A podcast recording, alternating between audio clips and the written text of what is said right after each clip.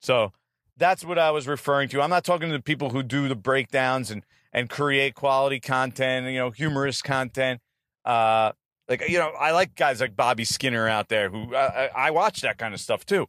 I keep my eye on it. It's good stuff. You know, I mean, to each their own. As long, especially if you're creating unique content. Welcome to Talking Giants, presented by DraftKings. Yep, we are no longer part of John Boy Media. We are presented by DraftKings. Just kidding. The two go hand in hand. We got a we got a uh, a long show today. We had Jordan Raanan of ESPN uh, uh, coming on the show later, so we're not going to hit you with too much banter to start because it, it, was a long interview. Um, Justin, Fun. how how yeah how are you, Justin?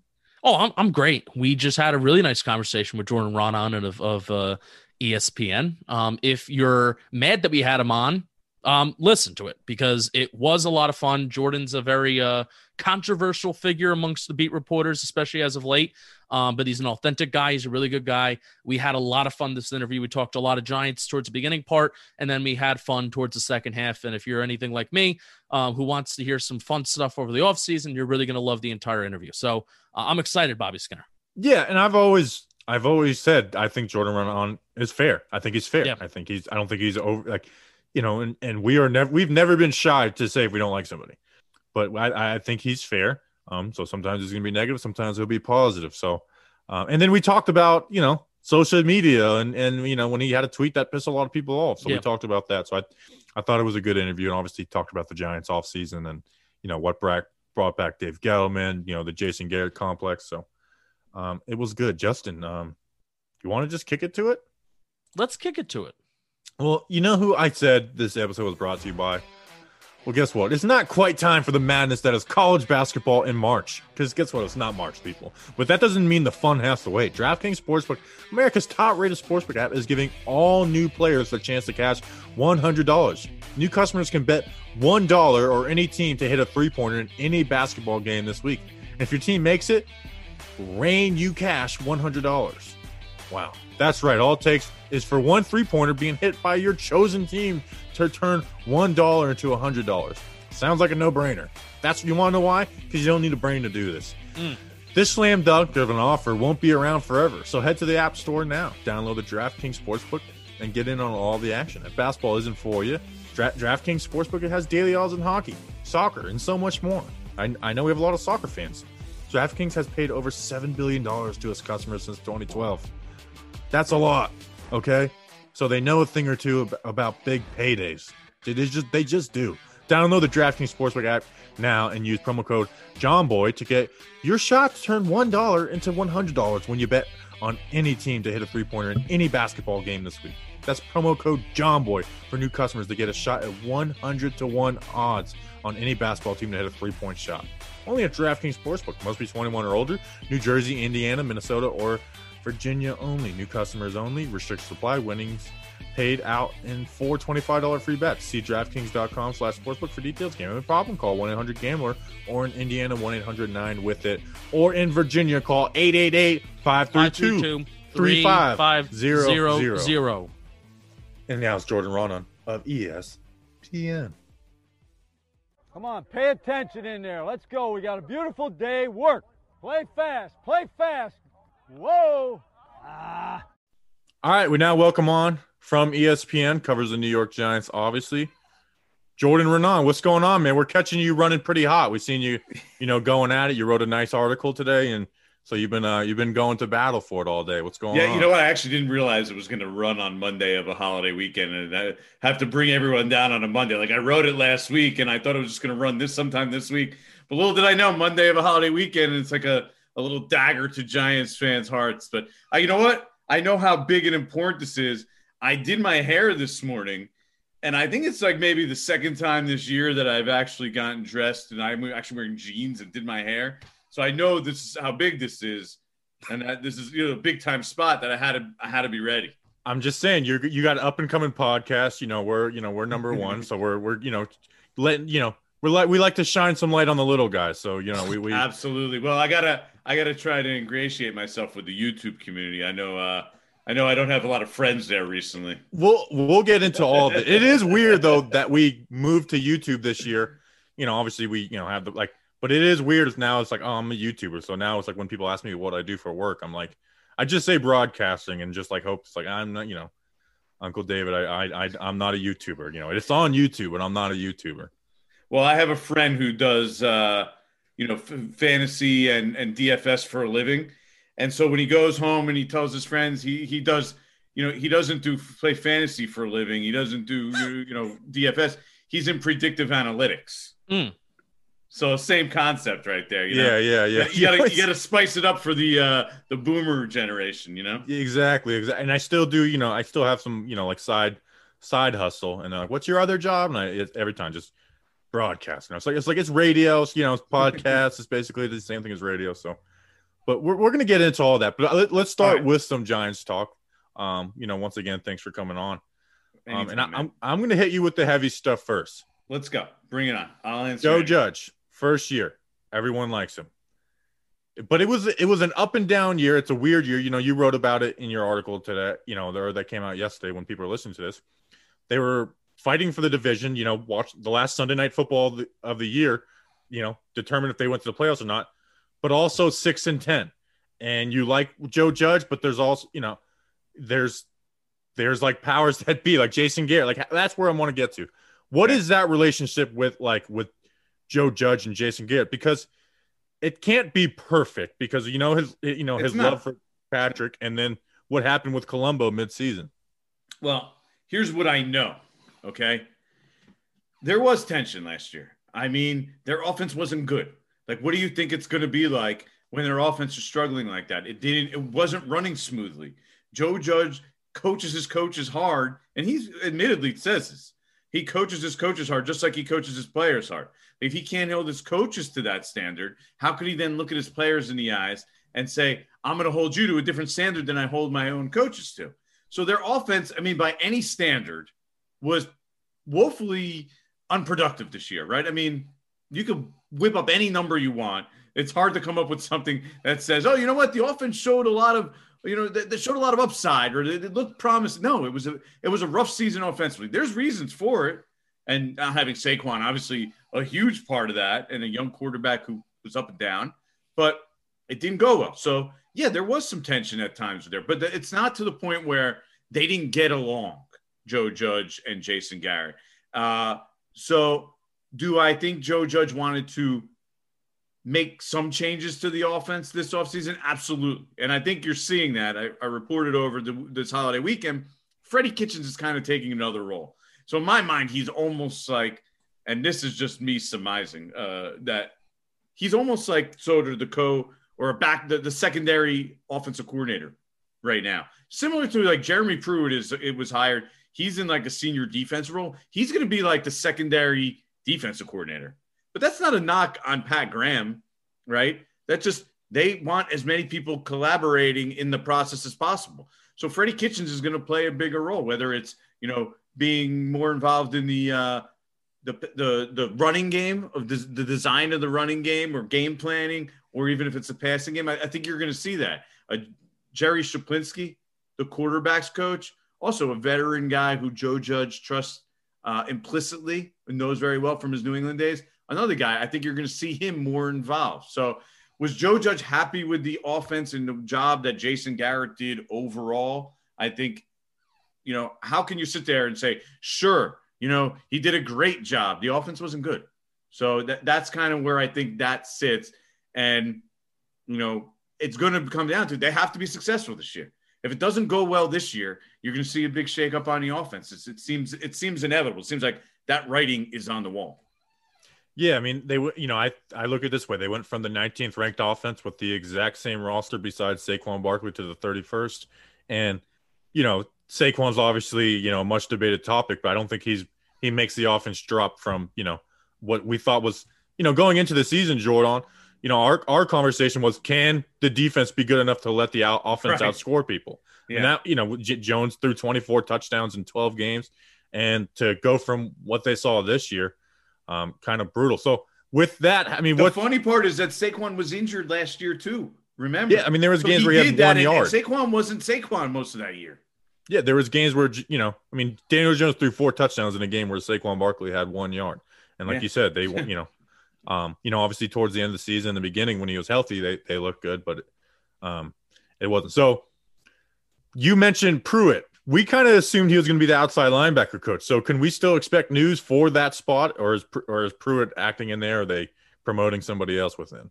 Uh, I don't know that for a fact, but you know, the, the people I talked to, it's been a, probably a week or two, a week or two. Uh, but I think he's kind of going to be in the role that Bret Bielema was. I think that's pretty much where he's going to fall into. So I think the likelihood is he probably does handle outside linebackers on top of having a bigger role. I think uh, Bret Bielema was a senior, was like senior defensive assistant slash outside linebackers. I, I, think was his title. They did are all just titles. Uh, but I, I think what we're learning here, and trust me, Joe Judge thinks very highly of Jeremy Pruitt. Remember, a guy that they were together on the Alabama staff, same as the new offensive line coach. I mean, you see the connections here. These are guys that basically understand how they're going to get coached because they grew up in systems where Nick Saban was hard on everybody, right? Or or Bill Belichick was really hard on his coaches. So that sort of is the common thread here. And Jeremy Pruitt's it falls under that category. Joe Judge worked on a staff with Jeremy. Jeremy Pruitt was actually ahead of him, I believe, at that time. Right? He was he was an actual coach when Joe Judge was, uh, you know, a low level cheap labor kind of guy uh, for right. Nick Saban back in the day. So uh, he thinks very very highly of him. You're going to see him, I believe, coach the outside linebackers. Not 100 percent on that, but still definitely have a bigger role and be involved in construction of game plan, coaching multiple positions. Because remember, he has a long history in dealing with defensive backs. So I think you're going to see him working with that defensive backfield as well, for sure. Yeah, him like Bielema are kind of like overqualified for the spots they're in. Right. Like it, no, I couldn't definitely. imagine running an entire college program. Then it's like, all right, kind of focus on like not even linebackers, like half of the linebacker group with yeah, like the outs. I, I couldn't imagine the the difference in responsibilities in that. That's why I don't think, and, from what I understand, it's not just okay. You're outside linebackers. No, yeah, he's going to have a bigger role. He's going to have a significant involvement with game planning. Maybe even handle like you know the back end of stuff, uh, and. The Giants are looking to have a very collaborative process. They have a very qualified staff now, if you think about it. I mean, the offensive line coach was basically he was a guy that was seemed to be on track to become an, a, an a college football head coach, right? Yeah. I mean, he was just an offensive coordinator. He's had a lot of success. His resume is very impressive.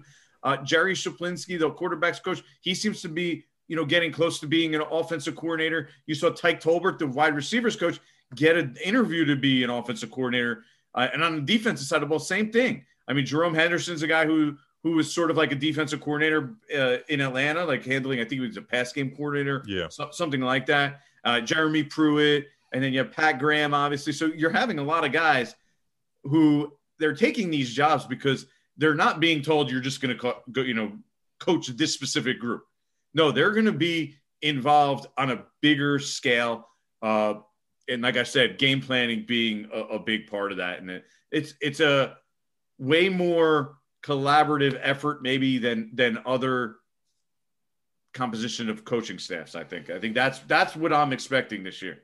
Right.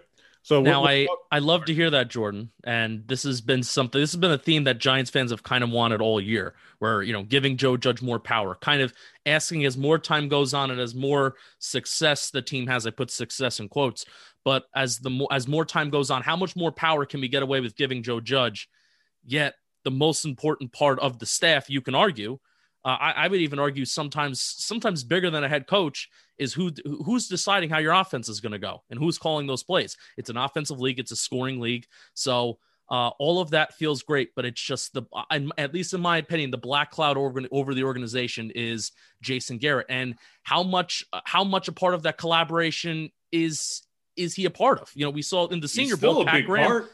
Yeah, he's still a big part of me. He's the offensive coordinator, for God's sakes. I mean, yeah, he's going to play a big role. Uh, is it going to maybe, uh, you know, Freddie Kitchens is obviously going to going to be more involved. Okay, right. uh, we might see. Uh, we did see a different look. Remember, Freddie Kitchens was the offensive coordinator for one game, mm-hmm. right? Uh, and they lost that game, I believe. Uh, what, what game was yeah. was right after Cleveland. Okay, and and there was there was a bunch of plays you saw a more aggressive offense. I believe. I, I at least I did. I Now- I chart Jordan. I chart Yeah, yeah. the the plays that have two routes that are deeper concepts. That was the most I did the entire season with Colt McCoy at quarterback. So it was They had a couple opportunities, and you probably saw this. They had a couple opportunities to hit some big pass plays and big passes. Now they didn't complete them. Uh, they, you know, their quarterback. They had a backup quarterback at the time, Colt McCoy. Obviously, didn't have his arm. You you could see it on a couple of the throws. He Yeah. couldn't get the ball there quite fast enough. A couple big plays were broken up. I, I thought there was some opportunities there. They they designed some opportunities in that game to get the ball down the field. And I, I think if Daniel Jones was there, they had a chance to hit a couple big ones in that game. And so I, I think that's sort of where we're heading. Jason Garrett still being heavily involved, but you're going to see other people and Freddie Kitchens' hands and uh, you know Jerry Schuplinski and Tyke Tolbert and uh, even the new offensive line coach. You're you're going to see them ha- have a much bigger role. Yeah, like I said, I, I chart those throws, and that was the most aggressive. And they scored six points, but you know it was three red zones. You know, they you know went for that fake field goal, another fourth down on, on one they didn't get. So they actually moved the ball kind of well in that game with Colt McCoy com- compared to the rest of the season. And then you saw the next two games against Baltimore and Dallas, them kind of open it up again. So I think my you know my thought and a lot of thoughts of Giants fans going into that is like, how much is this Joe Judge's offense? Like, is is this Joe Judge's offense? And I think that game answered the question that it kind of was more of of Jason Garrett. But we'll we'll move Well, off the. Well, real quick, this happens all the time. When you have a coach who, you know, let's say you spend your whole life coaching defense, okay, and then you get a head coaching job. And I was in Philadelphia. Jim Johnson was the de- Andy Reid was the coach there. Jim Johnson was the defensive coordinator. Andy Reid spends his whole life coaching offense, right? Andy Reid gets hired by the Eagles. He was a young unknown guy from Green Bay. He was a quarterback coach. He hires J- uh, Jim Johnson to be his defensive coordinator at the time.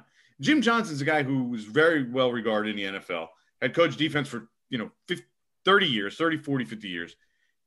Andy Reid, who has never coached defense, doesn't know more defense than a guy like Jim Johnson. So it's the same with all these head coaches. You spend, at least most of them, you spend so much time in one area, you need that guy to be like sort of the head coach of that specific group. And it's Jason Garrett in this instance. You know, Joe Judge hasn't spent his whole career coaching offense. He can give points, he can tell them what direction he wants to go go in, but he needs to have someone that he can rely on and trust on. And that Jason Garrett's in that role. So you're saying, speaking of that, was Joe Judge basically coaching the O? Like, was how much was he involved with the O line in those three weeks with the because part of me is like, was it embellished a little bit? You know, when it says that he, you know, focused on the O line. Um, my, you know, my, you know, the myth I have in my head is that Googe was in his ear beforehand telling him what to do.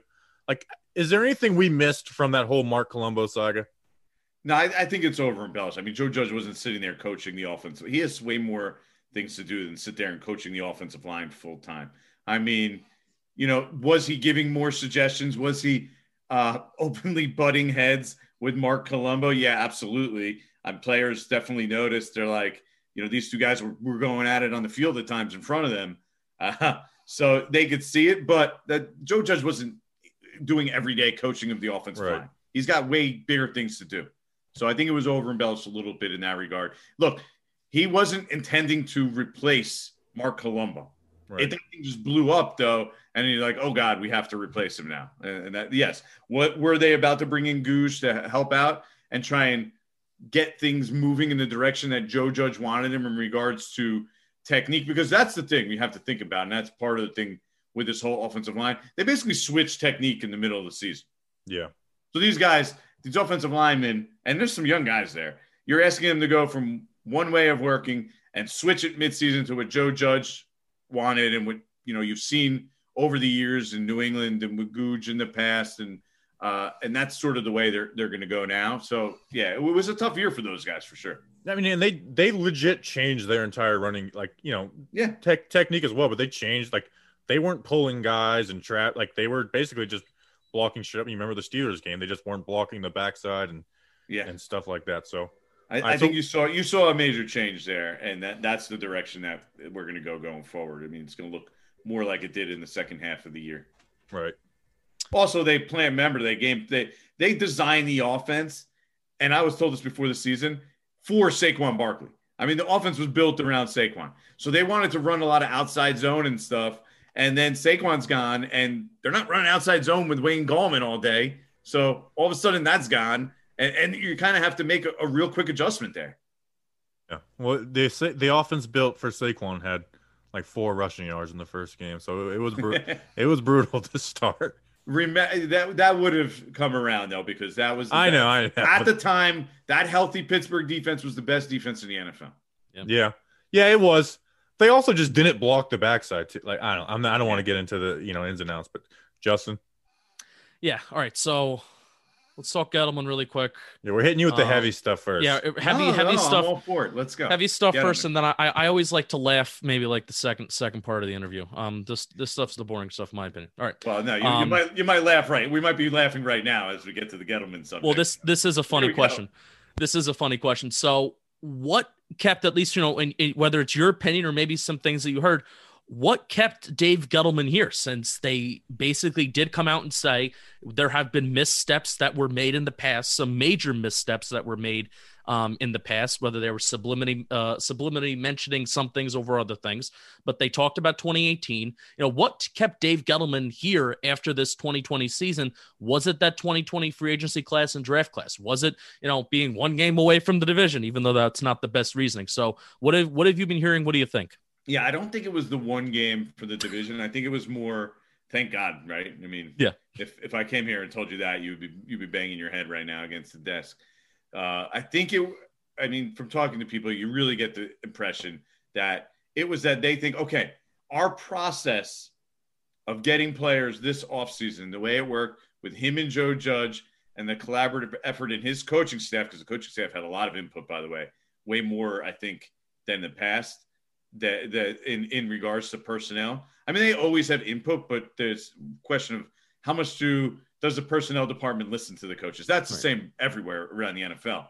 Coaches always have input; they're always doing work, but then sometimes sometimes coaches just make suggestions and they're just brushed off, and the and you know the the and the personnel department makes moves. Like DeAndre Baker was a guy that they drafted basically without any without a ton of input from the uh, defensive staff at the time. I, mean, I remember asking some people on that defensive staff, like, "Would you know?" And they're like, "We didn't really look at him that. You know, we weren't asked that much about you know to look into him that much. uh, You know, so and that's how you end up with mistakes. But uh, so I think this past year the coaching staff was a lot more involved uh, in regards to their opinion taking taken more seriously, uh, and you saw guys. You could you could tell like look at the guys that they that they got. Uh, they stayed away from sort of like the big flashy name, right? That's that they did that the first time, like Golden Tate, Nate Solder. Even though if you talk to people around the league, Nate Solder, they knew Nate Solder wasn't a great. Everybody knew Nate Solder wasn't a great player around the league, and uh, you know, the, and when he got that money, people around the league uh, that I talked to, like pretty much universally, were all like, "That's a lot of money for him. He's an average player," Uh, you know. And then Golden Tate was just a totally flawed signing. I made no sense whatsoever. And, and and this year, you could when they made moves, you could see the moves. They stayed away from the flashy guys and went for guys that they thought fit. Uh, they know they knew they needed to fill the bottom of the roster. That the roster was incredibly thin. So we're not going after Jadeveon Clowney. When it was brought up, they were like, no, no, no, no. We can't. We're not going after a guy who's got an injury question, uh, and we don't know what we're getting, and he's going to cost a lot of money. We need to get more quantity but quality players that fit what we're doing. The Kyler Fackrells of the world. Uh, think about the, the way they handled the, and I, I know it was partially because McKinney got hurt, but the Logan Ryan signing, they waited that out, waited that out, and then added that. People, what they added him in training camp started, I, I believe, at that at that point already. Yeah. Uh, so you know th- these are smarter moves in regards. To, they all just made more sense, right?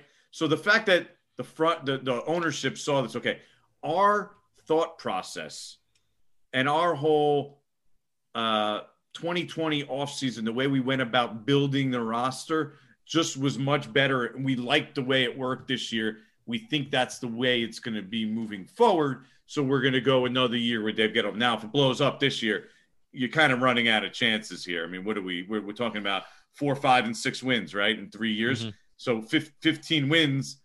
You know, at some point you got to produce. Uh, so you know, eight and eight. You they got to get to eight and eight around there this year. They really do. I mean, you, you can't can't have a losing record again and sell your fan base. So he's next in line. Everybody kind of knows it. Common sense says it. So that I think that's where we stand right now with that.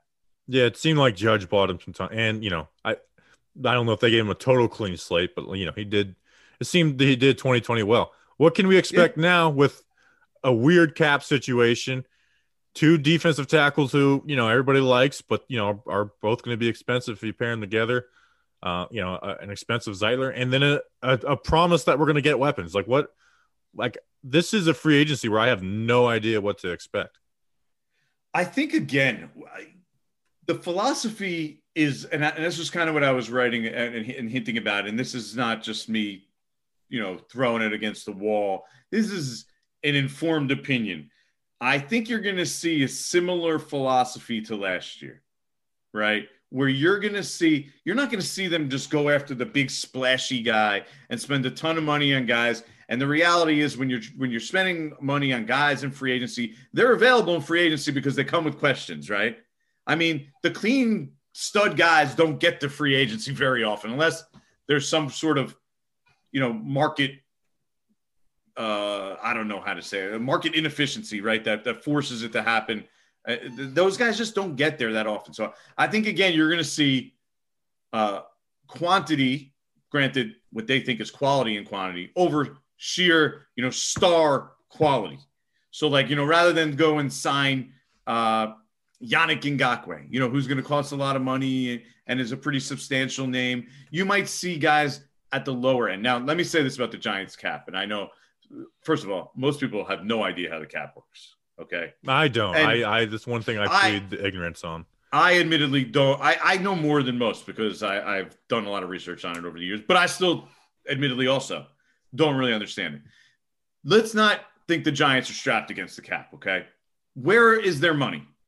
Who do they have signed long term? That's super big money. They're not. They don't even have a quarterback who's signed a big contract, so they have plenty of money. Okay, they can work money if they need to work money, especially down the line. Because who's who signed two to three years down the line on this team? to substantial contract. Yeah. They don't even have any big money guys. So let's not pretend this team is cap strapped. Okay. I know people are gonna be like, they only have eight million, they only have this one. This team can move money and move it down the line if they need to very easily. There's plenty of money available. Uh, now it does every team's gonna have to deal with this, the fact that the cap is lower than everybody expected. But that's gonna create opportunities. And this is where I think you should expect the Giants also to be very active. There will be some good quality players available, veteran guys this offseason, more, way more than usual for rather cheap prices. Cheap is a very relative term here. Okay. So rather cheap prices because of teams are strapped. There are teams that are legitimately strapped against the cap. You know, the New Orleans Saints who have like tons of guys signed to big contracts. You know, I mean, they have they must have like the Rams. They must have like six or seven guys who have bigger deals than the Giants. At, Yeah. And down the line, too, tons of future money. The Giants don't even have those guys. I mean, who's their highest paid guy? Because Leonard Williams isn't under contract right now, Tate's right? gone. Yeah. Le- Zeitler, I guess. I mean, Kevin Zeitler is $10 million. I mean, Yeah. top quarterbacks in the league make 40. So the Giants' top contract is a guy who makes $10 million right now. And Yeah. teams are paying their quarterbacks, the, the, the premium quarterbacks are 40 million a year. Top players at wide receiver, defensive line, they're making over 20 a year, you know, like so the Giants, let's not get carried away. They'll be able to create money if they need to, and they could be pretty active. Now, if they really want to, they could bring back those two defensive linemen, Leonard Williams, Dalvin Tomlinson. What's gonna be the biggest factor here? I think my voice just cracked, by the way. Uh, It happens, man. We're all young out here. you know? uh, the biggest factor is going to be just how much are they looking for? Just how much, like, are they deals that make sense for the Giants? If there's two deals, you know, they're they're kind of mutually exclusive. if the deals on their own merit are make sense for the Giants now and long term, I think you could see them both back. Now, Leonard Williams has a lot of bargaining power. He says he wants to stay, doesn't care about money, but dude, the guy has a ton of, of bargaining power because the position the Giants put themselves in by working this whole thing backwards. So, I mean, the guy just, they just said to him, You're worth $16.5 million. We're going to pay you that off half a sack season. So he's going to say, What am I worth now? 11 and a half. You thought I was worth 16.1, 16.2, whatever the exact number is, off half a sack. So what am I worth now? You see, Jordan, heck of a this is where more. this is where the Giants get very analytically advanced by saying that sacks don't matter, so it's all about your pressures, and your pressures were consistency. So people don't give the Giants credit. People don't give the Giants credit for being an, an advanced go. organization. We knew your pressures. Yeah, they'll use the sacks again. The, the, that sacks thing, that stupid sacks line. People use it conveniently when it works for you. Either way, it's like when you don't have guys that can reach the quarterback, they're like sacks are overrated. And when you have guys that can get to the quarterback, you're like, who doesn't need sacks? It's a negative play where you lose yards on top of the quarter, you know, on, on top of a down. So very convenient. All right, shut up for a second, Jordan Raanan. Hey, fellas, we're in the thick of winter and a storm's a brewing. It looks like one to three inches are in the forecast when you trim that hibernation bush that's taking place in your pants. Luckily, especially if you're in Texas right now, feel bad for them.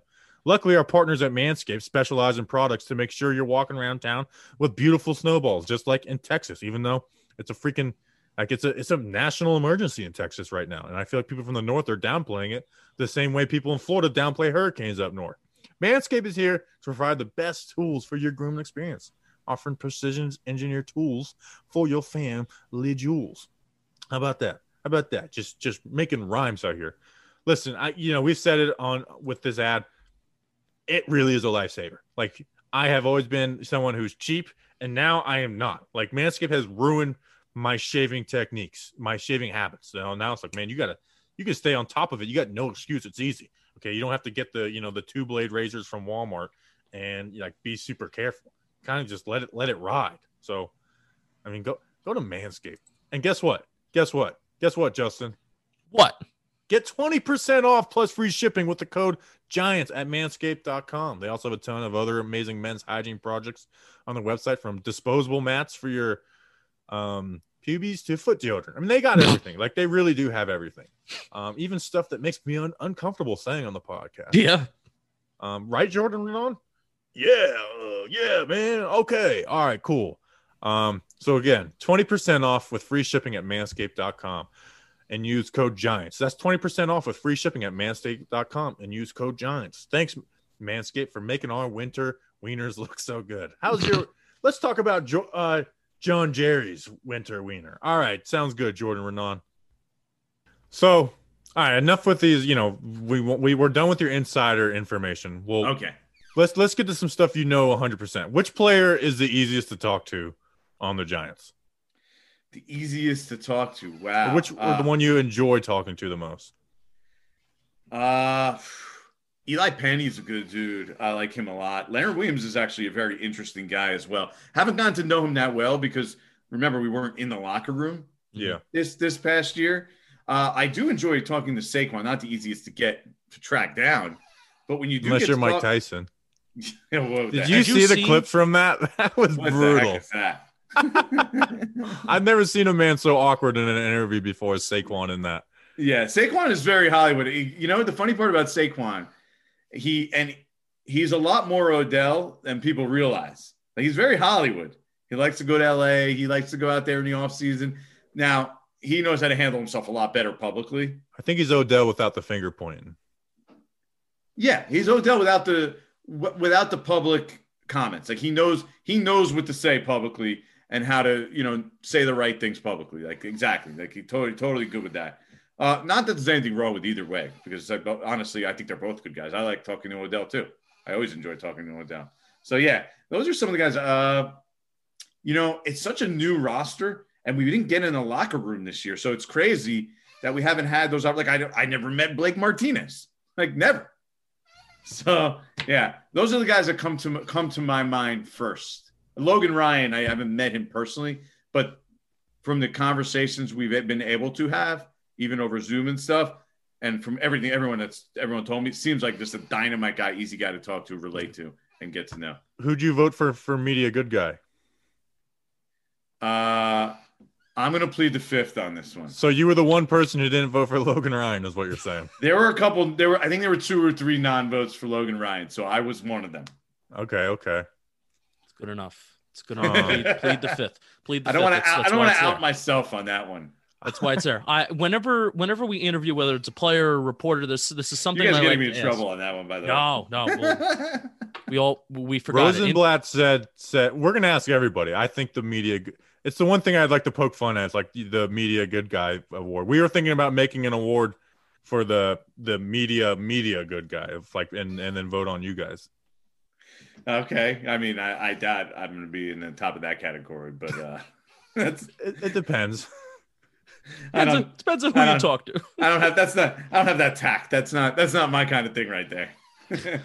But whenever we um whenever we try to interview whether it's a player or whether it's a um not a coach, whenever player or media member, there's something that I like to ask, and it's kind of like a, a similar question.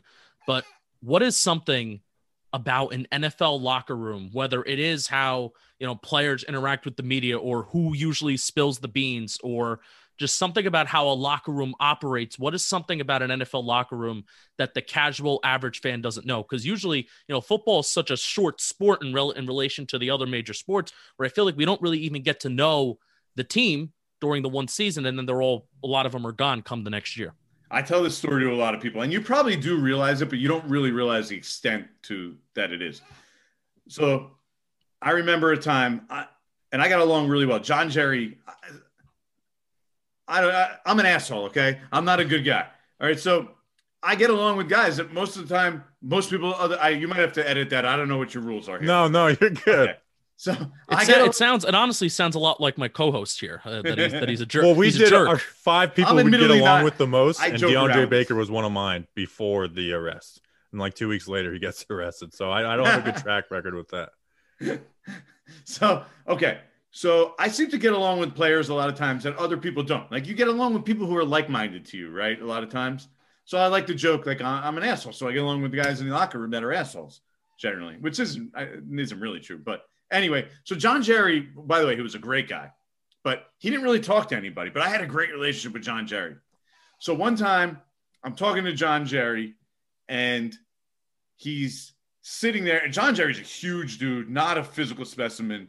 He's sitting there, and I'm talking to him, and we're actually talking about the co-eds at Mississippi. He went to Mississippi, right? Right. So we're talking about the co-eds, and John Jerry is his body, and he's lotioning his boobs as we talk. okay, so imagine that. A I am imagining that. a 350 pound sloppy guy kind of and he's lotioning his boobs as we talk and he's saying and we're talking about the co-eds in mississippi and as we're doing it he's like you know drops his towel and he's lotioning his boobs and we're just sitting there talking like naturally now you when that happens you're, you're you're always like looking the other way you're like right you're like talking but you're like this but you just continue talking because that's how a locker room works it's just an awkward situation and you have we we, we had this whole conversation right? And he's lotioning his boobs and he's getting dressed and he, you know, he he he drops his towel in the middle and he's getting dressed and he, you know, we, we continue just talking. And I walk out of the locker room afterwards and I'm like thinking to myself, what an effed up world. Like, what other facet of life can you talk to a naked man lotioning his boobs about the girls on the college campus that he went to and just continue talking while he drops his pants and not even flinch. You know, like just keep talking like it's a normal conversation and be like, eh, you know, and no, neither of us said anything. And I walked out of here thinking to myself, that is just not normal. Like if we if that happened in like the normal realm of life, people would think we're demented, right? I mean, that's just not you just with, with if that happened and you were anywhere else, when he drops the towel, you just book and walk. Well, you run away. You know that conversation is over. But no, not in a locker room. In a locker room, that's just kind of how it, how you operate. So it's a, it's a strange, strange uh, environment. I mean, you just you know, there's guys that love to sit there uh, naked all the time. Like they're known as the guys who just sit there, and it's just so awkward. And Jameel McClain, remember Jameel McClain used to be a linebacker. He played for the Ravens, Yeah. Giants at one time. So they have like unlimited towels, right? This is an NFL facility. You could get a towel anywhere. This dude used to walk around and cover his junk with a towel, but the towel was like one of those, it's not even the hand towel, the super minis. I don't know what the point of that is. So he sat there and he covered himself with it. Like, dude, get a bigger towel. They're available everywhere. Like, these are the kind of things that the NFL locker room is just like, and nobody says anything. It's just like normal. He was literally that was like a square, like a square, like this big. Like, dude, get a normal towel and put it around your waist. But no, it's not how a locker room works. Jordan, I think uh, you you you mentioned pre-show you're you're you're a lot you're good friends with the YouTube community, right? I think for your first YouTube video, you should start your own channel because if you don't do this, we're gonna do it. Um, uh, mo- Giants players on the current roster most likely now you haven't been in the locker room, so you don't know. Most likely to be walking around naked all the time. Oh God, yeah. I'm sure that would they would love that. So on the other end of that, I, you know, somebody comes to my head. He's not on the team anymore. We used to call him Buck. You know, it was like our own little private name for him because he was always a buck naked. So we used to mm-hmm. be like, "Oh, Buck was out again." You know, like. on the on the other side of that, what's it like? Like we don't like you know we'll talk with the player here and there, but we're not around them you know on the day of the day, and it is weird when it's like you see this person's family member or this person you know follows you, and then you're criticizing it. I mean, what's that complex like when you you know write an article about someone you know or you point out like hey this guy sucked, and then it's, you're looking at them face to face the next day. I mean, first of all, you always want to go look a guy face to face if you're going to write something negative about him. But I always like to, you know, I always tell guys, look, I'm going to be honest. I'm going to write, if you play poorly, I'm going to write you play poorly. You know, like that's just the way it is. Like, if you do something good, I'll, I'm going to write that you did well. But there, there's both sides of this. And the only way for me to be good at my job is to be honest on both ends. You could help me out. You, you know, you help me out. And, you know, we talk, you can give me your side of the story. Like I don't have to assume things. So Right. I think it's important to be honest with guys and not snipe them. Like there's a lot of people who will be super nice to your face and then snipe you from a distance. And then the next day or the next week, they'll be there. First of all, they're never the ones that ask the questions. Okay. That's why I like to ask questions. Because I'm going to write negative about you, I want to at least ask you about it.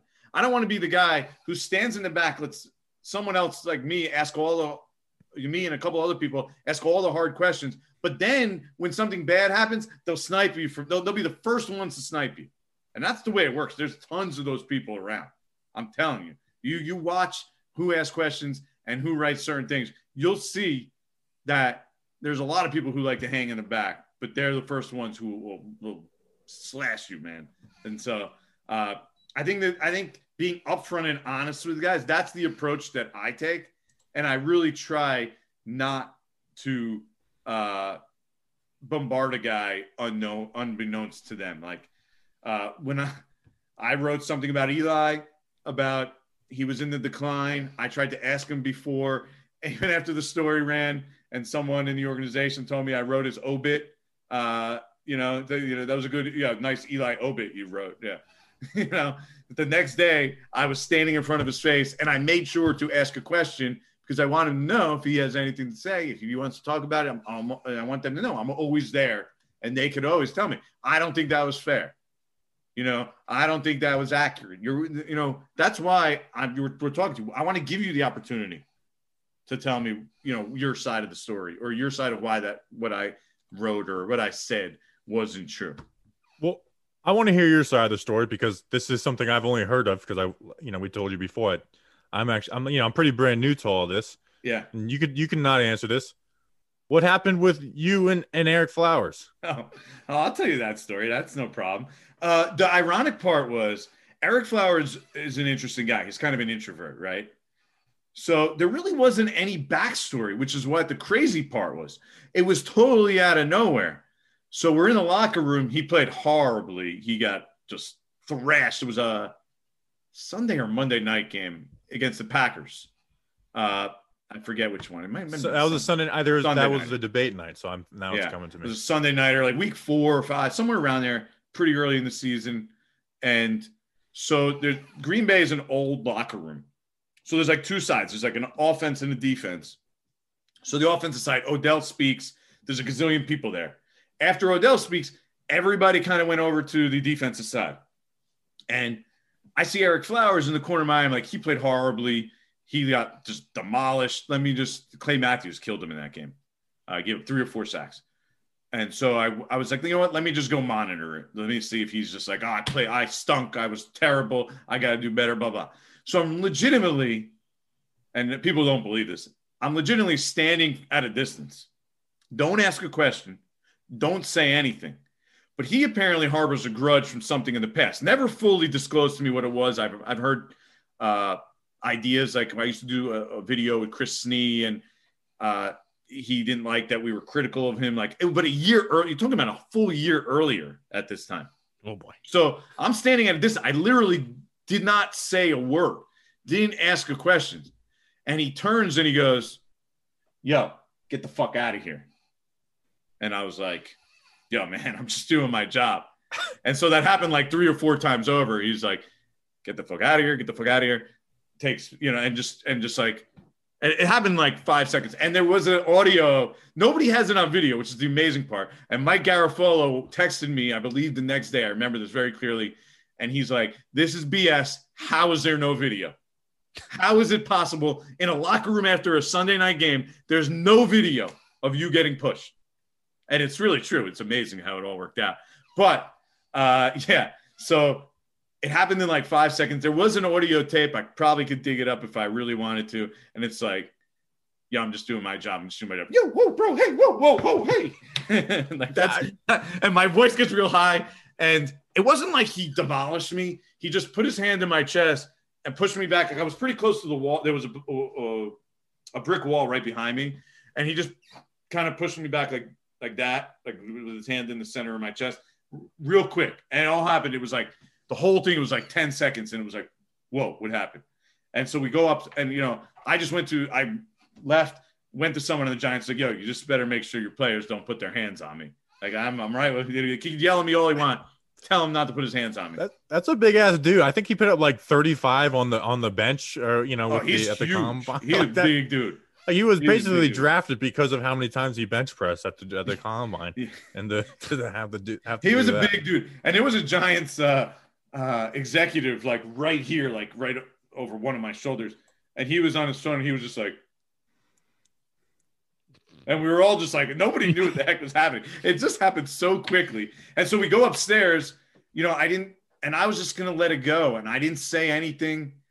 And uh, Dan Duggan was working for NJ.com at the time, and he he he was like, there was only like him and some freelancer. Nobody, I we don't really know who the other guy was ever. And he comes up to me upstairs and he goes, "You know, I got to write about this, right?" he's like, he's like, I got it. All. He was, he's like, I got it all on tape. You you know, I have to write about this. I was like, hey, you know, do do whatever you do what you got to do. And like it's like two in the morning, and I like call my bosses. I'm like, um, you know, and I'm like new on ESPN at this point, and I was like, you know, I gotta, and it's like two in the morning. I was like, I gotta kind of tell you, like, uh, this is probably gonna get out and be a, a pretty big deal in the morning. This is kind of what happened, blah blah blah. And I'm sleeping in Green Bay in this disgusting hotel, the worst hotel literally I've ever stayed in my life. And so six o'clock in the morning, I guess they talk about it on Mike and Mike, and Ah, my phone is next to my bed and all i keep hearing is zzz, zzz, zzz, like text messages and like i literally woke up to like 100 text messages and like every espn boss like all my bosses like with like voice messages and i was like oh my god what just happened and so yeah then i'm walking through the airport and Eric, the the giants made ereck flowers call me and i get a call from like giants pr and it's like yeah eric wants to talk to you and it's like Hi, this is Eric. I'm sorry for what I did.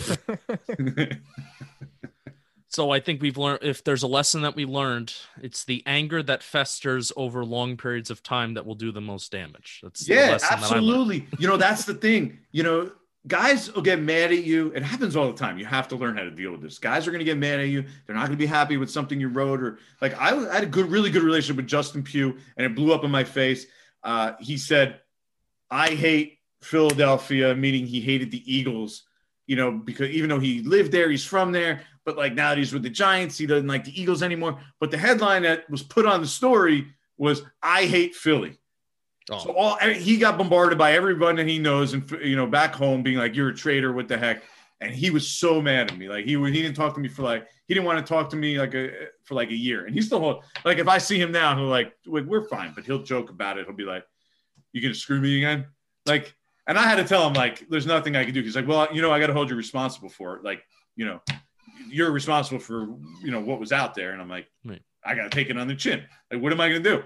And and Eric, Fle- I mean Justin Pugh, who was a great dude and was like the go-to one of the go-to nicest guys in the locker room, the go-to guy, great quote, just an amazing guy. Like, didn't talk to me for like a year. Now, I think for being critiqued as you know, because you you had your you had your comment that you had about you know the the content creators that you know that steal things, whatever. So we we may Bobby may touch on that, but I will What talk I- about that, no problem. but what I but what I really like about you is you're on Instagram, you're on TikTok now. I don't know whether I'm I'm sure your daughter plays a role in you having a TikTok. Yes. Um, I'm I just she to- she I forced how to- I don't know how to edit TikTok if without. We made one because we have decided it's like if there's some type of social media we needed to attack it so you know like we made a discord today and realized everyone there's an asshole and then tiktok man i have it takes me like 20 minutes to make a video that it seems like everyone else has taken two seconds Yeah, no, I agree. I had no idea. I, I I'm like, hey, can you come over here? My daughter's uh, nine. I'm like, can you come over here and edit this video for me, please? And like, seriously, like that's how it works. But uh, yeah, you on Clubhouse yet? i have i have an iphone 6 i can't download it oh, see i just pulled up tiktok and, it, and it, so i'm trying to get clubhouse because like i said we're trying to attack everyone. You're a step up from like Ryan Dunleavy, who still has a flip phone of sorts. Oh I God. before this, it literally He has was two phones, but phone. one is a flip phone. That is a true story. I'm what I'm about to do, and this shows who I am. I'm about to go to Walmart and buy a prepaid iPhone and just use it as an iTouch because I don't, you know, I'm not, I don't feel like upgrading, the- you know, on my regular phone. It's you know, hey, I need the headphone jack. Is basically like I, I, I, I have to have the headphone jack. But here is what makes you unique from the rest of the guys on the beat. You know, I don't follow guys from around the country either, so I'm sure there's other innovative minds. But you know, you're on most of the time, at least for Giants people, they're on Twitter, and then that's it. You know, you're Yeah. engaging, you're engaging with people on Instagram. You're engaging with people, whether you know Tik, TikTok. I'm sure it's just you know it's your it's your name in E ESPN. I mean, your your name and your brand is valuable no matter where it is. So I want to know from you, especially you know being active on Instagram is this mm-hmm. something that is that you wanted to be active and you wanted to do it on your own? Because you know it's important because the internet is kind of taken over and why i kind of you know you, you had that comment but also you know the other that comment that a lot of content creators got mad at you and a lot of people on twitter got mad at you for but also i feel like you understand that yes part of my job is to evolve and even though i'm reporting and even though i'm, I'm on you know writing articles I my name and my brand is still everywhere else. Is that an, like kind of like an active, uh, purposeful thing on your front? Does ESPN make you do it or no, no. break it down? I'm I'm ve- I I think I attack it a lot differently than most of the other people on the beat and stuff. Like I I even use Twitter I think differently. Like I don't send out 50 tweets in a day. I think that's I think that's a waste. Like like you said, it's a I view it as a marketing tool and a, and a and for brand purposes. Like and I want to make sure that I re, that it gets the maximum exposure. So and like you just mentioned, like tonight I went and tweeted a bunch of times. That's just I was bored and I was sitting down for dinner and nobody was sitting with me. So uh, at my house, so I did it. But like, like those are kind of wasted tweets. Like, Right. If I tweet only the really meaningful stuff, I think it reaches more, much more eyes because they know they're not getting lost in all kinds of garbage. So I really try and do that, especially on Twitter. I probably tweet much less than most everyday beat writers on the Yeah. Giants beat. I go I- through the so- same thing. I, I, I want to talk. I want to tweet about the Nets so much, and I'm not allowed to because I'm trying to keep it, you know, mostly mostly Giants Yeah. related. So I have like a burner account that I just tweet Nets stuff from all, all night. So I have a friend, Adam Levitan. He runs uh, established to run with Evan Silva. Mm, yeah. He's a big, big, been a big fantasy guy and whatever. Uh, he is. Uh, he always we always had. You know, he's one of my close, close friends. He always talked about how he's never changing his Twitter profile picture. Hmm. right? Because that's how people recognize him. That's his brand. He, he doesn't care that he looks like 15, 20 years young, old, younger than he is right now. And looks at like he doesn't care. He's gonna die with that picture as his avatar because you're so used to it. It's part of his brand. Like when you see the, that picture, it makes you say, "Oh, I want to Yep. read it because it's him." So I kind of think of these. I do think of these things a lot, probably more than most people. And look, I and and I always say to people when they say, "How do you? What do you? What advice do you give me?" And one of the things I always tell people in the business is, you know, trying to come up in the business, I say, you have to find ways to differentiate yourself. If I'm doing the same thing as everybody else, then why are you going to come to me? Right? Then I'm just another guy. So I'm always looking. And if, if I ever get to the point where I'm not looking to move to move forward, and like you said, I do the same thing. Like I'm, I'm going to join Clubhouse. I've, I've been thinking about it the last few days. Like I don't I have no idea what it is. Like literally zero. neither. I know it exists. I have no idea in the world what it is. But if you don't evolve, like I want to at least look at it. I'll sign up for it. I'll see if it's worthwhile. If, if you don't evolve, you're going to fall behind. And this industry changes constantly. So, if you're just so close-minded and old school, say, ah, no, I don't want to do that. You're going to be left behind. It's inevitable. So you have to be open-minded. That's kind of how I view it, and I do view it as uh, my brand. And I always fight back and forth on the Instagram part of it, of how much do I really and people say, why do you do all that? Why do you show all that stuff with your family then? And why do you do that? And I, and I do fight with myself on that of like, what's the line of, you know, being work and, and personal and, and showing my family. And, and I don't know. I just try and be open and show, and show you like who I am. Like, I Mhm. mean, I'm not trying to be phony and showing, you know, stuff that we don't really do. Like, I don't know. Uh, so that that's kind of the way I approach it and what I try and do with my social. And look, I made mistakes along the way, like everybody else. I've tweeted stuff I shouldn't have tweeted. Uh, you know, they where bosses call you up and say, you know, we don't really want you tweeting that. You know, it's You got an example? Probably should avoid saying that. I mean, like when I, you know, tweeted about Paul Dottino a couple times. Oh, Paul Dottino, we he's blo- uh, he blocked every he blocked. I I tweeted at him one time and he blocked me. He needs Nah. to have a little. but it was just you know the there's there's no reason to do, to go like I don't need to go there. Uh, there's a lot of times you know like how you you you punch in a tweet and you have the text you re, uh, tweet ready to go, and then you're like you exit out or you're thinking about it. The second you think about it, right? This is this is advice. Anybody, the second you even think about deleting it means you should delete it right away. Like if you even have to think about whether it's right or wrong, delete it. Trust me, delete it. I say I can't do that though. That's how I get myself Bobby in trouble. usually Bobby usually texts me and says, "Is this okay?" And um, if well, you sent that text, that tells you all you need to know about it. but the, it's it's delete it- it. Sometimes I go for I go for it, and then you know we're getting, you know, text from our boss. Um, but then sometimes it the guy like okay, this is we're playing the Chicago Bears week two, and I get this dumb idea. I was like, you know, it'd be funny if we put it on Instagram, someone shooting a bear like that. It's not funny that that happened. Like I love animals, I don't want to see. It's like we're playing the Bears, and that became something that our listeners look forward to. But in the, I, I felt like in the in the just by itself, and you're looking at me like I'm a madman because I am. And it's like it's a horrible thing. But it became by like week 16. It's like okay, what type of video are they going to post of you know a cardinal being shot down by like you know bazookas or something? So, um, I mean, I feel like kind- it helps me what kind of sometimes. and then gets society are we in where there's something wrong with that? I mean, this is not. That's obviously playfully, you know. You'd be surprised not- at some of it the shouldn't replies. be taken get. seriously. I, look, you don't have to tell me. I understand the the the you know the feedback you get on some of those, but it shouldn't be a problem. Like there, it's obviously a joke that wasn't to be meant to, to be. and when you're when you're being authentic which i mean that's that's what i think you are you know i, I in my opinion i think online it kind of takes guts to show parts of your life to be to say what you want to say in your content even if it's critical about some guys some players about the team show what you want to show about your life show your face and interact with people and then also handle the heat that that comes your way i think i think it takes a level of guts rather than not showing your face, kind of not showing a different side of your life, and then just maybe crapping on other people and then Yeah. you know not being able to take it. Well, that's So- why I think it's important to humanize yourself sometimes. Correct. Yeah. because otherwise you're just some Twitter avatar, you know, or social media avatar where people think you just aren't even human.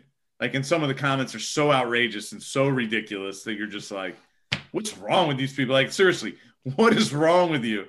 Like, I'm gonna go back to my family and my life over here and not worry about like the sixth safety on the Giants roster, you know, and, and like calling the guy names, like you know, like you got to put things I put things in perspective. Like we're we're all human beings here, so I, I think it's important that that's why I like to post some of the family stuff. Yeah. Like this, like this is me. I'm a human being. I'm Yeah. like I'm, a, I'm like a real person. I'm not just some you know uh, propped up figure like you know figurehead here. He's hey look, uh, there's Jordan. You know, let's throw tomatoes at his head or call him names. So you get a lot of that, and and you know, obviously there was, and it's actually how we connected was, you know, someone's like, I don't go to beat reporters, I go that, and you said, look, oh, the people see our content. What was it like? Okay. How much did that suck getting that backlash? Because, you know, we understood what you're saying because there's people that steal stuff. I mean, you know, I'll, I'll do the breakdown videos, Jordan, and I'll see Instagram pages like you, you were talking about, and they literally just post the same video and like it's no tagging. So I, I, get- I get that, but it did not get taken that way at all. And so, Yeah. I mean, I, I hadn't, I haven't seen a beat reporter get that much heat in since I've been doing this. yeah, there was some people that were coming at me every day, but it, look, it goes away. You have to realize that you just stop looking. You don't look at your mentions. You don't worry about it. And like, look, I don't even regret what I said because if if you're getting all upset, is it because you're one of these people that are actually taking it? Because there are, like you said, the people that I'm talking about, and you like you said, you know they're out there. Like I bumped into an Instagram account yesterday. It had like 30,000 followers, giants, who knows, you know, whatever the stupid handle name is. And they basically regurgitate a lot of what's being reported, no credit whatsoever. Like just totally lift it and just re- say it as if it came out of midair. And they're like a popular giant site. Like those are the people I'm talking about. So, I mean, I have no regrets saying it because I, those people bother the hell out of me. Like the, there, there's plenty of accounts. If you go search on Instagram, like what did I report recently? Oh, that was a no. Okay, Jason Ga- Jason Garrett returning. How about that? If you like go and search on Instagram and and look about that, you'll find like 50 giant sites out there that just take it and say Jason Garrett's not returning. And then like these sites are end up being more popular than this actual source. Yep. And Yeah. you're just like, how the hell does that happen? You Yeah, know? Instagram's kind of like the wild, wild west with that, where it's like you, no one gets called Yeah. out on it. So I'll ask you this: Weird. on It's very weird. It's very weird. And I really wasn't even talking about YouTube. Uh, and I know that that that took a you know a lot of people on YouTube are the ones that took that personally. Uh, most of I was really mostly talking about the people on Instagram because there are so many just random Instagram accounts. Now I'm Yeah. sure there's people on YouTube. Honestly, I don't go specifically. That's not my uh, user habits. I don't go specifically to YouTube very often. Like if I see stuff uh, on Twitter or Instagram that brings me to an interesting YouTube video that I see, that's how I get there most of the time. I don't just go search on YouTube. That's just that's just my habits. I don't know. So what do you prefer? So we have like the Talking Giants page on Twitter, and we'll, you know, we we try to put information out there. So you say that, you know, the Giants are, you know, cutting Shaquille Taylor. Do you prefer just the regular old retweet, or the Giants are cutting Shaquille Taylor per Jordan Raanan? honestly i really don't care that much. I just don't i just don't i just don't appreciate when people some random accounts just steal shit. I mean that's it. It's pretty simple. Uh i don't care how you say it. I mean some people say per jordan ron it won't even you know link back to me. They won't even that's fine. I don't i don't even, honestly there's no way of stopping it. That's the problem. I wish there was a way where you can have you know what you say and what you report you own the rights to it. But i mean that's just not the real world. And there's no way around it. So i don't know. Look think about it. Yeah, I it sucks, and no, no one notices it until it's happening to you too. So it's like, right. I like mean no one, no one's supposed to understand with me when I'm like, I feel like this person is just regurgitating everything I say. But it's like anyone else who's looking from the outside, it's like, no, you're probably just overthinking it. yeah 99 99% of the time i don't even notice right it's just like you bump into it once in a while you're like the hell is this oh my god that's word for word what I just tweeted on someone else's account on Instagram. It's like, you know, I would, but 99% of the time, like, I, I never say anything because you just, you have to learn it. That's part of how it's good. This works. Like, there's, there's really no way around it. Once in a while, I, that, that was the rare, the rare instance where I had bumped into something that day that pissed me off. And I wrote the tweet that I probably should have X'd out on. And then I, and I hit it. Cause like, let's be honest, you know, Giants web page 7.0 on Instagram doesn't really even give a crap. So me saying anything, what's that even doing? It really didn't do anything. Yeah. I'm not. I'm not succeeding by. Well, it did something. people It stop. people, pissed people off. I, I'll, I'll say the one thing I it found funny succeeded in that. pissing people off, but not it succeeded in what I was trying, what I would wish would, would accomplish. But it, Yeah. like, it, what, what did it, what did I accomplish besides pissing people off? Which See, I even though you might think time. differently, I don't enjoy pissing people off. I don't. I don't care because I try not to pay attention to it that much. But like, nobody likes when people are just like con- constantly trolling you, calling you, you know, whatever they want, you know, that day. Oh yeah, everybody cares at least a little bit. You know, it sucks. Um, um, like you said, you get that. Like, you know, I someone had to tell me when I first started doing this, like, you got to chill, like, because I was just like, like you would never Yeah. say this to me in person. Like I was, you know, like I was going off on people, and someone's like, dude, like, like no one cares. It's like, it's like who cares? Like this is what Twitter is. I will say the one thing that I did make me laugh, and this may have pissed you off, is people started quote tweeting all your tweets and saying, Oh yeah. according to like Bobby Skinner or you know this account this ac- I I bet that ticked you off but I, I I'll, I'll be honest I got a, a chuckle No, it really does. It really didn't. I mean, it's funny after the fact, and it's like, you know, I got to deal with it, and you just laugh it off, and you don't like. I wish this this person, I mean, would have something better to do with their time than to tweet me like fifty times every day. like, but you know, like that's what I tell myself. Like, oh my god, this person's really relentless. Like, and I refuse. I there's something random fact about me. Never have I ever blocked somebody why not because I'll just suck it up. I could take it. I There's see my line. problem is there's, I try there's a line. mute There's a line. Don't bring my family. Not, not even. Don't bring my family into it. That's it. see, I I tried the mute button and then the issue is people respond to those people and then you can see view so I have recently I've I've only blocked like well I say well compared to you I have a lot more. I've blocked like 20 people but I just I it's I I have thin skin so it's like I, I people can get on my nerves so if at some point I just like I, I'm blocking these people I have people muted, but that's only because they tweet too much, and it just like bogs me down. And like you know, they go, they get stuck in the rabbit hole, and I just don't want to go down there. But like you said, I see the meaningful tweets from those people that I need to, and I'm talking about like media people because they basically get retweeted or like you know they end up back on my timeline in some way, shape, or form anyway. So it doesn't really matter. I just basically muting the all the just like crazy like you know 50 tweets in a row, whatever the heck it is. Yeah. Right. All right. So we, we've gone for a while. I, I'll finish on this. I like to ask you guys, what don't you like about us? What don't I like about you? There's got to be something. No, there really isn't. I don't mind. I like that. I like that you bring a different perspective. I mean, look, you know, it's an interesting part about ESPN. It's it's a very different beast. You can't, you know, there's different rules. Like every everybody has to follow kind of different guidelines, right? Yeah. So, you know, I used to like to do and go into tape stuff and then be able to bring it back to, you know, people I trust and ask them behind the scenes and then try and and you know present it. I can't do that anymore. Like there's, you know, you have to be very careful with video. I have to be more careful with video, I think, now than I've probably ever been. Just because, you know, there are rules. You're only really allowed to use so much, so many seconds, and, and this and that. So, like, is it really worth me doing these things and then that, you know, possibly coming back to ESPN? Like, I don't, it's not even worth me putting that myself, anybody at risk like that. So, I appreciate when you guys do that stuff because it's stuff that I can't I can't really do at this point. And I and I like it to be honest with you. Uh, what don't I like? I mean, I I don't like when people are like come back to like, yeah, you suck. You're no Bobby Skinner. You know, I, I, I always no feel so awkward. It's like I love compliments. no- I'm a no sucker Justin. for compliments. You you can't you can't break down film like Bobby. Like, no, I can't. Big deal. So, like, you know, that's not my, that's not what I do. I'm a sucker for compliments, but it's like, oh, I can't like that one. Like that's that's mean. Uh, so You're a sucker for compliments, yet I try to com- I try to compliment Bobby all the time, and he, and he gets very uncomfortable. I, I hate Um, compliments to my face, is what I'm saying. Yes, yes. All right, I so do too. I love compliments. I love people when people like tell me how good, like, oh, you're you're awesome.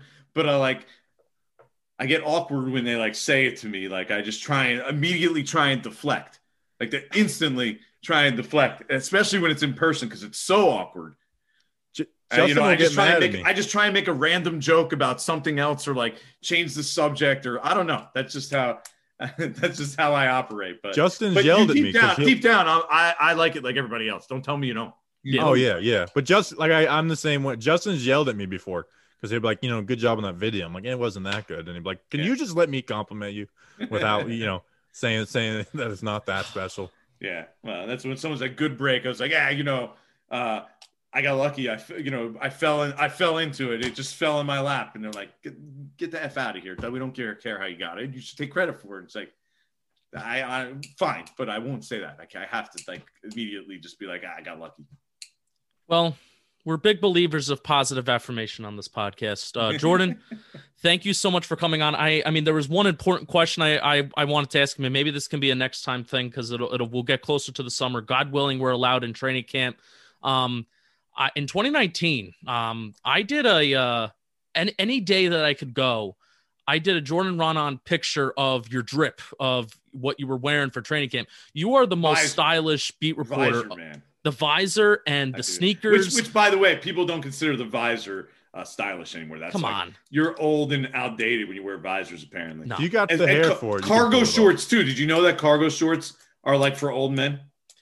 No, Yeah, I still you, wear them like crazy. You though. pull it off. though. They're I mean, so that's the practical. I don't understand. They're so practical. I don't understand how they're all for old men. Who wouldn't want pockets when you're walking around and doing stuff like you need? Oh, I want shorts with no pockets. Just- Who wants shorts with no pockets? I Well, hear look- you, man. I look forward to training camp because what I did in 2019, the last time we were there, is I would I would I would creepily take pictures of you and I would tag you Jordan I, Raanan see- I- style I- update. trust me, I, I know. I, I remember. I remember. So uh, I'm looking forward to doing that again. Um, thank you for you know, there's a reason behind this. So when Oh. I when I when I uh, first took the Giants job, I went out to dinner with someone. It was at the Super Bowl. That was actually in uh, the one here in in New Jersey, and uh, the guy's wife, who you know, he was a reporter. The other guy's wife said, you know. How you dress is very important. It's an easy, good way to relate with the players. The players, it really does. It's one of the best ways to relate to players. Like the lot, you know, I can't relate to them in a lot of ways, right? They they're so much younger than me now, like a different generation. I used to be the same contemporary as players, but now I'm contemporaries with the coach.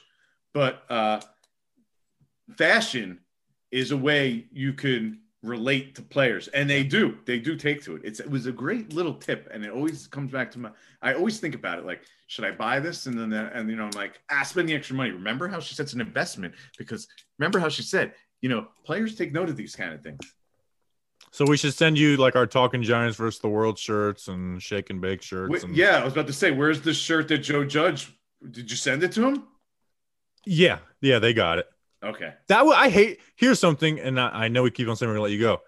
I felt so grimy ambushing him. I felt so grimy, and he saved me by knowing what I was talking about and then putting two and two together. You should feel who we were. grimy, actually. You know, they're used to this. They, he and he's a normal guy. He he under he. This is what I like about him. From what I've known, he seems to understand like how this all works, and like Yeah, he's able to uh, interact with people on a human basis. Where most times coaches are really awkward human beings. Like I got along well with McAdoo, but he's a little strange bird. Uh, Pat Shurmur too, very strange. Like i- i- interpersonal skills, just they- they're not natural with them. You can have like a normal conversation with Joe Judge. So like that's why he's able to just laugh it off and make a normal conversation of it. He's it, that's that's why I think he should he's going to be successful. He has an ability to talk and, uh, and be relatable to pretty much everybody. And like he did it with you right there. I saw the video. He did it with you right there. He's that that's the way he does he's he does that with everybody. And it's impressive because remember, a lot of those guys in the Belichick tree also shady, not shady, but awkward interpersonal skills is like Eric Mangini. They tried to be, you know, uh, Matt Patricia. They were just so unlikable. Yeah. Joe Judge has a likable side to him. You saw it there too. Yeah, I mean, it seems like him and Pat Grant, like they saved me though, because I was like, this. If if I would ask any other question, he probably would have been like, all right, because I mean, I ambushed him and I hated it. Um, Yeah, but That's it, it- kind of that's kind of what you do. You're part of the media now, man. I hate that so That's people what say we that. do. That's what we I'm do. the scumbag media, just like you and ESPN and and You'd be surprised. NJ.com. You'd be surprised at how many people, like guys, they'll just open up and tell you stuff, and you'll be like, okay, like just go up to a random guy like that, like he doesn't know you, and then they open and they just start talking and telling you stuff, and you're like, oh, look at this story I just got. Hey, we we got stuff. We got you know we got some people. You know they may be you know the bigger guys on on the team because they like some of my work, but but we got we got stuff. Um, Well, All what right, we Jordan. do, what we do, I know, Bobby, you're gonna wrap us up. What we do is we don't break it. We just then go on the podcast and say, I think this is gonna happen. I really think this is gonna happen. And then we sound smart. We don't break it, we just sound smart. Yeah, well, that's the way to do it because that's actually how everybody works. You would be surprised. There's a lot of things that people know, and then you pretend like you you're like you know you give informed opinions and you say, you know, I think this is gonna happen, and then guess what? it happens. Yeah, love it. Magic. Look at that. Oh my god. All right. Sounds good. Um, we appreciate you. You know, go follow Jordan. You know, he's up Yeah, and my coming wife just yelled podcaster. at me. She said I have to be quiet because my little guy just went to see sleep, trying to go to sleep. Tell her you're making a TikTok or something, and then she'll I know. understand. All right, Jordan, we appreciate you, man. Thanks. All right, guys. Anytime.